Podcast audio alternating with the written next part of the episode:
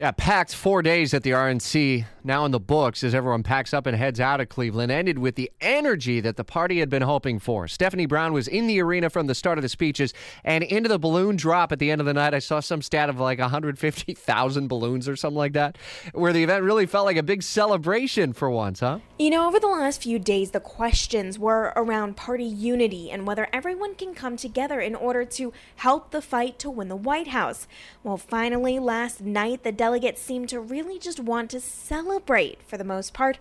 Most of them didn't sit at all for the duration of Trump's speech and were quick to start up a chant or a thunderous round of applause at almost any point yeah, the address. It was really neat to see. And right in the middle of it all were our Floridians, our delegates there. What are they thinking about how, how everything went down this week? Well, from the second they started filing into the arena, you could really sense the anticipation to hear from Trump. They all also signed the state's post with the hope that they would be able to somehow take it all the way home and remember their whole experiences. For the most part, the delegates that I talked to, they were just looking around and taking in where they were, seeing that it's something special with weight and magnitude.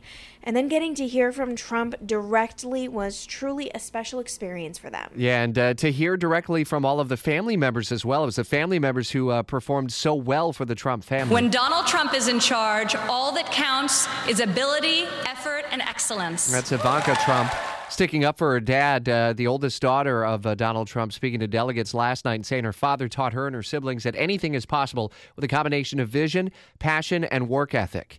Was that one of the most memorable moments for you? You can open up our app and sound off with a voice recording. Use the open mic feature. I tell you, I love my own, but after hearing the Trump kids talk about their dad, I want Donald to be my dad. What was your most memorable moment out of the RNC as we move into the weekend uh, out of Cleveland? Open up our app and sound off with a voice recording using the open mic feature. And next hour at 8 o'clock, we're going to be diving much deeper into some of what uh, Trump had to say with our political analyst. Our Herman Cain will be here as well, Mark Kaye, and many others who have been contributing to our coverage throughout this week.